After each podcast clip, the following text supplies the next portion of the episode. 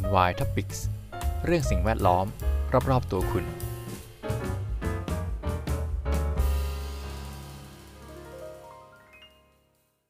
สวัสดีครับ ยินดีต้อนรับเข้าสู่รายการ NY Topics กับผม พีทันสถีพันธิพักดีครับ ช่วงหลังเนี่ยครับหลาย EP ที่ผ่านมาผมจะเน้นข่าวไทยเนาะก็ห่างหายจากข่าวต่างประเทศกันไปสักพักหนึ่ง วันนี้กลับมาที่ UK อีกแล้วนะครับสาราชาณาจักร เป็นข่าวจาก bbc.com ครับ no bids for offshore wind in government auction คือก่อนหน้านี้ผมพูดเกี่ยวกับกังหันลมไปเยอะเนาะเพราะว่ามันเป็นเหมือนพลังงานสะอาดที่ผมคิดว่ามันน่าจะถูกนะครับ แล้วก็สร้างพลังงานไฟฟ้าไอ้ renewable energy ได้เยอะพลังงานทดแทนนะครับ มันเป็นเหมือนผู้เล่นสำคัญในการที่จะเป็นการเพิ่มสัดส่วน renewable energy ในระบบได้เยอะ แล้วก็เป็นเป็นตัวหลักเป็นมามืดของอพลังงานที่ใช้ทั้งหมดใน UK อันนี้ผมเคยเล่าไปแล้ว เมื่อ EP ก่อนๆนะครับ แต่ว่ามาวันนี้ครับ no bids ก็คือไม่มีการเสนอสำหรับการประมูล ผมเข้าใจว่ามันคงมีการประมูลสัมปทานแบบการผลิตพลังงานในในประเทศเขาครับ คือในประเทศเขาคงมีการแคปอยู่ว่าธุรกิจพลังงานควรจะผลิตได้ประมาณเท่าไหร่ แล้วเขาก็มีเป้าอยู่เนาะเรื่องการเพิ่มสัดส่วน renewable energy ใดๆครับ เพื่อให้มีให้ตอบเป้าหมายในซีโร่ของประเทศนะครับ ก็ก็ต้องมีการควบคุมเรื่องการผลิตพลังงานในประเทศเนาะไม่ให้มากเกินไป ถ้าเกิดปล่อยเสรีเนี่ยอาจจะมีปัญหาเรื่องพลังงานผลิตในประเทศมากเกินนะครับ แล้วก็อาจจะเป็นภาระสำหรับประชาชนนะครับ เหตุการณ์นี้คล้าย ๆ กับประเทศแถวนี้หรือเปล่าไม่แน่ใจนะโอเคอ่าเข้าเนื้อหาข่าวกันนะครับ บทความนี้นะครับจากคุณไมเคิลเรส Business Reporter ที่ BBC News นะครับณที่ประชุมการประมูล โครงการนะครับไม่มี Developer หรือผู้พัฒนาโครงการใดเลยที่ยื่นข้อเสนอสัญญาที่จะผลิตกังหันลมออฟชอร์หรือว่าเป็นกลางทะเลนะครับ ในรอบที่ผ่านมาทำให้กระทบกับแผนกลยุทธ์การพัฒนาพลังงานหมุนเวียนของสหราชอาณาจักร ถึงแม้ว่าจะไม่มีการเสนอโครงการออฟชอร์วินฟาร์มแต่ก็ยังมีพลังงานหมุนเวียนรูปแบบอื่นๆ เช่น พลังงานแสง พลังงานคลื่น แล้วก็ onshore wind project ก็คือเป็นกังหันลมภายในพื้นดินนะครับ บริษัทผู้พัฒนาโครงการต่างๆ ได้พูดถึงราคาของการจ่ายให้กับพลังงานไฟฟ้าที่ผลิตจากวินฟาร์มที่เป็น offshore ว่ามันต่ำเกินไป จุดนี้ผมขออธิบายเพิ่มนิดนึงนะครับ ก็คือเวลามีโครงการเรื่องพลังงานขึ้นมาเนี่ยมันจะต้องมีการการันตีจากภาครัฐนะครับว่าจะซื้อพลังงานราคาเท่าไหร่ ซึ่งในหมวดหมู่ของพลังงาน wind farm ที่อยู่ offshore เนี่ยผมเข้าใจว่าเขาอาจจะรับซื้อราคาที่ค่อนข้างต่ำนะครับเมื่อเทียบกับโครงการอื่นๆเนื่องอาจจะเนื่องจากว่าต้นทุนมันอาจจะต่ำกว่าแบบอื่นนะผมไม่แน่ใจวิธีการคิดราคาการรับซื้อพลังงานไฟฟ้า แต่เอาเป็นว่าตอนนี้บริษัทรู้สึกว่ามันต่ำเกินไปนะครับ ที่จะทำให้โปรเจกต์เกิดขึ้นได้ ทางรัฐบาลก็ได้ออกมาพูดถึงการเพิ่มขึ้นของอัตราเงินเฟ้อ ซึ่งมันส่งผลกระทบต่อ supply chain แล้วก็ทำให้โครงการดังกล่าวเนี่ย มันมีความท้าทายในการดำเนินการมากยิ่งขึ้น ซึ่งเหตุการณ์นี้เกิดขึ้นกับทั้งในประเทศเยอรมันและก็สเปนด้วย อย่างไรก็ตามถึงแม้ว่าจะไม่มีโครงการ offshore wind farm นะครับที่เป็นกังหันลมกลางมหาสมุทรเนี่ยแต่ก็ยังมีพลังงานโซลาร์เซลล์มี onshore นะครับก็คือเป็นกังหันลมในในพื้นที่นะครับในที่ดินในพื้นดิน พลังงานคลื่นจากท้องทะเล แล้วก็เป็นครั้งแรกที่มีโปรเจกต์เกี่ยวกับ geothermal ก็คือเอาความร้อนจากพื้นพิภพเนี่ยมาใช้ผลิตพลังงานนะครับ แต่การที่ไม่มีโครงการ wind farm ที่เป็น offshore ครับจะส่งผลกระทบกับเป้าหมายที่มีการกำหนดระบุไว้ว่าจะมีการผลิตพลังงานไฟฟ้าจาก offshore wind 50 กิกะวัตต์ ภายในปี 2030 ซึ่งปัจจุบันมีเพียงแค่ 14 กิกะวัตต์เท่านั้น ถึงแม้ว่าพลังงานหมุนเวียนรูปแบบอื่นจะสามารถเพิ่มสัดส่วนพลังงานหมุนเวียนที่ใช้ในประเทศได้ แต่ก็ไม่สามารถ ทำให้สัดส่วนโดยรวมเพิ่มขึ้นได้ อย่างมีนัยสำคัญเมื่อเทียบกับกังหันลมกลางทะเล เทคโนโลยีการผลิตพลังงานไฟฟ้าจากกังหันลม ถูกเรียกได้ว่าเป็นเหมือนเพชรในวงการผลิตพลังงานไฟฟ้าจากพลังงานหมุนเวียน แต่ก็ถูกจำกัดด้วยราคาที่เพิ่มสูงขึ้น ในการก่อสร้างโครงสร้างพื้นฐานอนอกชายฝั่ง ซึ่งราคาที่เพิ่มขึ้นจากเหล็กและค่าแรงงานทำให้เกิดความท้าทายดังกล่าว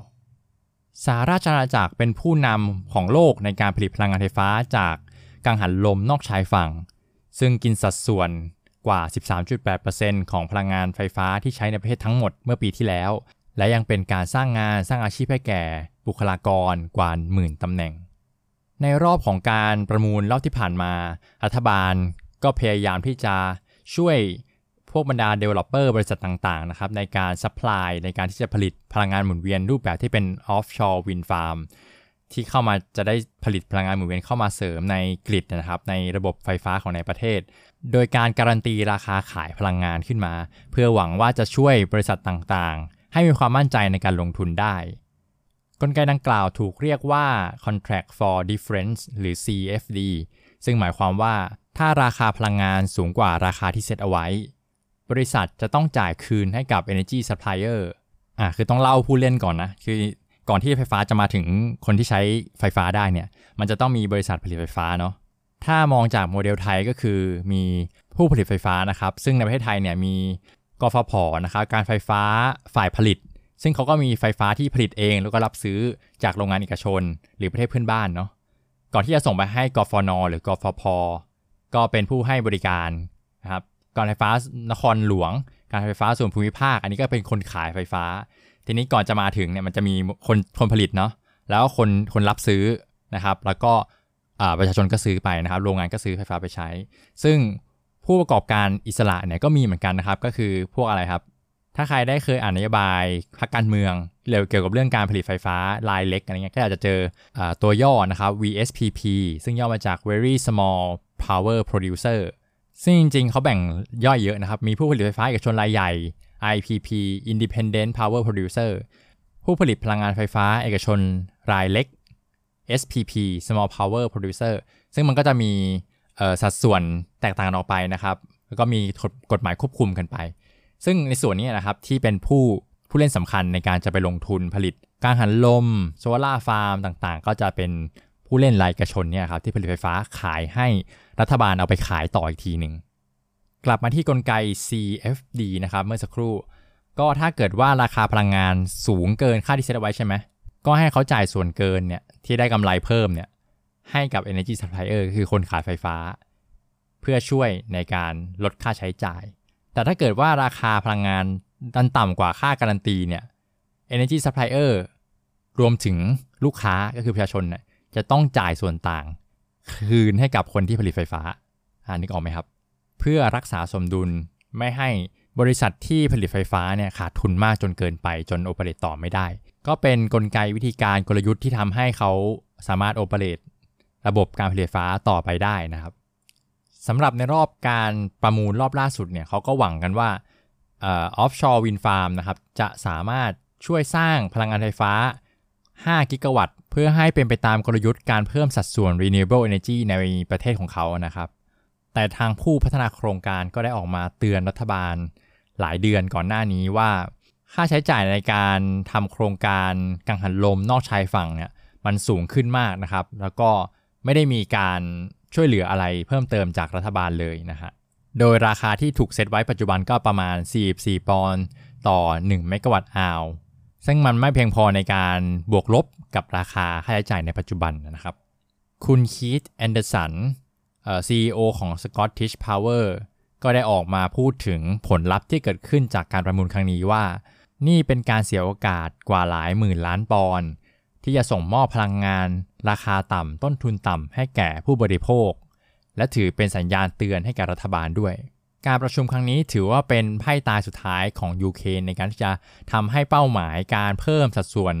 offshore wind farm สำเร็จตามเป้าหมายได้ แต่มันไม่สามารถเป็นไปได้ทางเศรษฐกิจ ก็คือทำแล้วมันไม่คุ้มเนี่ยครับในรอบนี้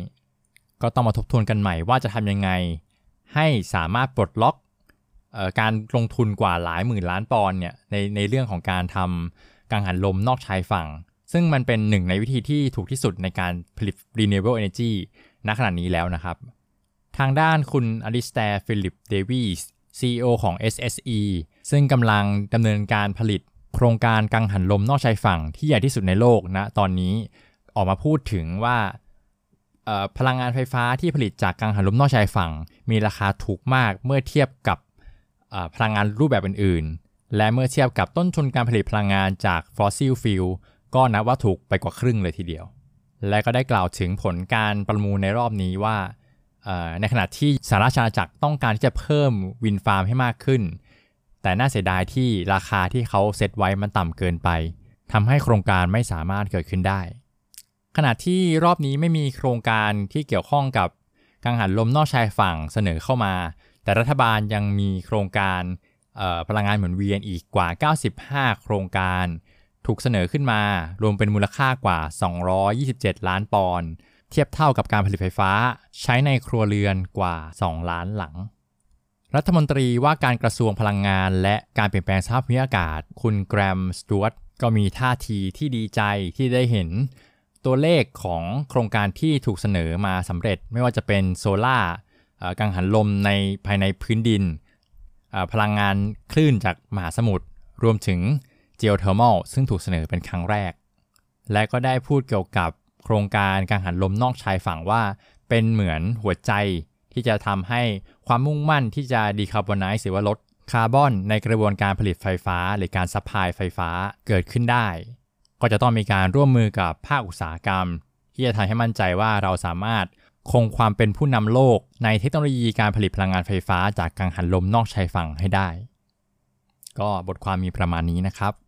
ผมมองว่ามันเป็นเรื่องปกติที่ต้นทุนในเทคโนโลยีบางอย่างจะเพิ่มสูงขึ้นนะครับ เนื่องจากว่าเนี่ยภาวะ inflation หรือเงินเฟ้อ รวมถึงธุรกิจเหล็กที่ราคาอะไรอะไรต้นทุนสูงขึ้นอะมันกระทบกันเป็นทอดทุกคนนึกออกไหมครับ มันไม่ได้คือเวลาเงินเฟ้อเนี่ยมันไม่ได้กระทบกับแค่ค่าใช้จ่ายเรื่องเกี่ยวกับแรงงานอย่างเดียวเนาะ supply chain ทั้งหมดมันก็ขึ้นหมดนะครับ เพราะว่าทุกคนผลิตสินค้าบางอย่าง มันก็ต้นทุนแพงขึ้นมันก็ขึ้นทั้งหมดนะครับ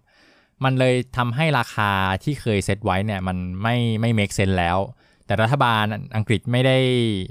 รัฐบาลสหราชอาณาจักรนะครับ ไม่ได้อาจจะไม่ได้แบบเพิ่มตามได้เร็วทันปัจจัยภายนอกที่มันเพิ่มเร็วกว่าครับทำให้โครงการมันไม่สามารถเกิดขึ้นได้ ผมเชื่อว่าเขาคงจะปรับตัวเลขเอ่อตัวการันตีไพรซ์เนี่ยให้มันเหมาะสมมากยิ่งขึ้นนะถ้าเป็นไปได้นะครับ จะได้รักษาเป้าหมายเออไอตัวที่เขาเซตไว้ครับ 50 กิกะวัตต์สำหรับ offshore wind farm เนี่ยภายในปี 2030 ซึ่งอันนั้นก็เป็นเป้าหมายเรื่องเกี่ยวกับการในซีโร่เนาะเขาก็เซตไว้แล้วก็ต้องทำให้ได้ตามเป้านะครับ ไม่งั้นมันก็จะดีเลย์ไปเรื่อยๆ ซึ่งดูจากทรงแล้วเนี่ยหลายๆประเทศก็คงจะดีเลย์นั่นแหละ แต่ก็ลองดูนะครับว่ามันจะเป็นไปได้มากแค่ไหน อีกเรื่องนึงที่ต้องระวังก็คือสัดส่วนการใช้พลังงาน ควรจะควบคุมให้เหมาะสมนะครับเขาถึงทำการประมูลขึ้นมาไงแต่ทีนี้ผมไม่แน่ใจในรายละเอียดว่าการประมูลเขาแคปไอตัวปริมาณการสร้างไฟฟ้าขึ้นมาหรือเปล่า เพราะว่าไฟฟ้าเนี่ยถ้าเราสร้างขึ้นมาเยอะเกินไปเนี่ย ไม่มีคนใช้มันก็เสียเปล่านะครับ ก็ต้องไปเทคโนโลยีเรื่องเกี่ยวกับการเก็บ และก็จะเป็นแบตเตอรี่ต่างๆ ที่ยังไม่ยังไม่เกิดขึ้นแบบ commercialize มากนะครับ คืออาจจะมีแหละ แต่ว่าต้นทุนมันคงสูงมากอยู่ ตรงนี้ต้องพัฒนาเข้าไปควบคู่กันนะครับ ถ้าเกิดว่าเรามีเทคโนโลยีในการกักเก็บพลังงานที่ที่ดีได้เนี่ยประสิทธิภาพสูงสูญเสียต่ำนะครับ มันก็อาจจะเป็นการปิดข้อจำกัดตรงนี้ของอภาคส่วนพลังงานที่มีมาอย่างยาวนานนะครับ ก็คือพลังงานมันไม่สามารถ ผลิตมาแล้วก็เก็บไว้ได้ อย่างมีประสิทธิภาพนะครับ ก็คือผลิตแล้วใช้เลยอย่างเงี้ยถ้าปลดล็อกตรงนี้ได้เนี่ยมันจะมีความเป็นไปได้อีกมากมายเลยนะครับ ที่ผมคิดว่ามันคงแบบประเทศมันไม่จำเป็นต้องผลิตในประเทศอีกแล้วพลังงานไปซื้อเพื่อนบ้านมาคือตอนนี้ได้แค่เพื่อนบ้านไงเพราะมันอยู่ใกล้กัน แต่ว่าถ้าเกิดมันมีการเก็บพลังงานด้วยแบบอื่นเนี่ยที่มันสามารถส่งไปได้ระยะไกลขึ้นสูญเสียน้อยลงอะ่ะผมคิดว่ามันคงมี solution มีทางออกที่ดี นะครับก็คือไม่จำเป็นเราไม่จำเป็นต้องสร้าง facility อะไรแพงๆ แล้วเราสามารถซื้อพลังงานจากต่างประเทศที่เขาผลิตพลังงานที่คาร์บอนต่ำเนี่ยเอามาใช้ในประเทศได้เลย มันก็จะเป็นการเหมือนแบบเป็นทางลัดอะครับที่ทำให้ประเทศต่างๆ ไปสู่เป้าหมาย net zero ได้เร็วขึ้นนะครับก็อันนี้เป็นไอเดียเนาะเกิดขึ้นได้จริงไม่จริงอันนี้ไม่รู้ต้องรอติดตามกันต่อไปนะครับ เพราะสิ่งแวดล้อมอยู่รอบตัวเราสำหรับวันนี้ขอบคุณที่ติดตามครับ สวัสดีครับ NY Topics เรื่องสิ่งแวดล้อม รอบๆตัวคุณ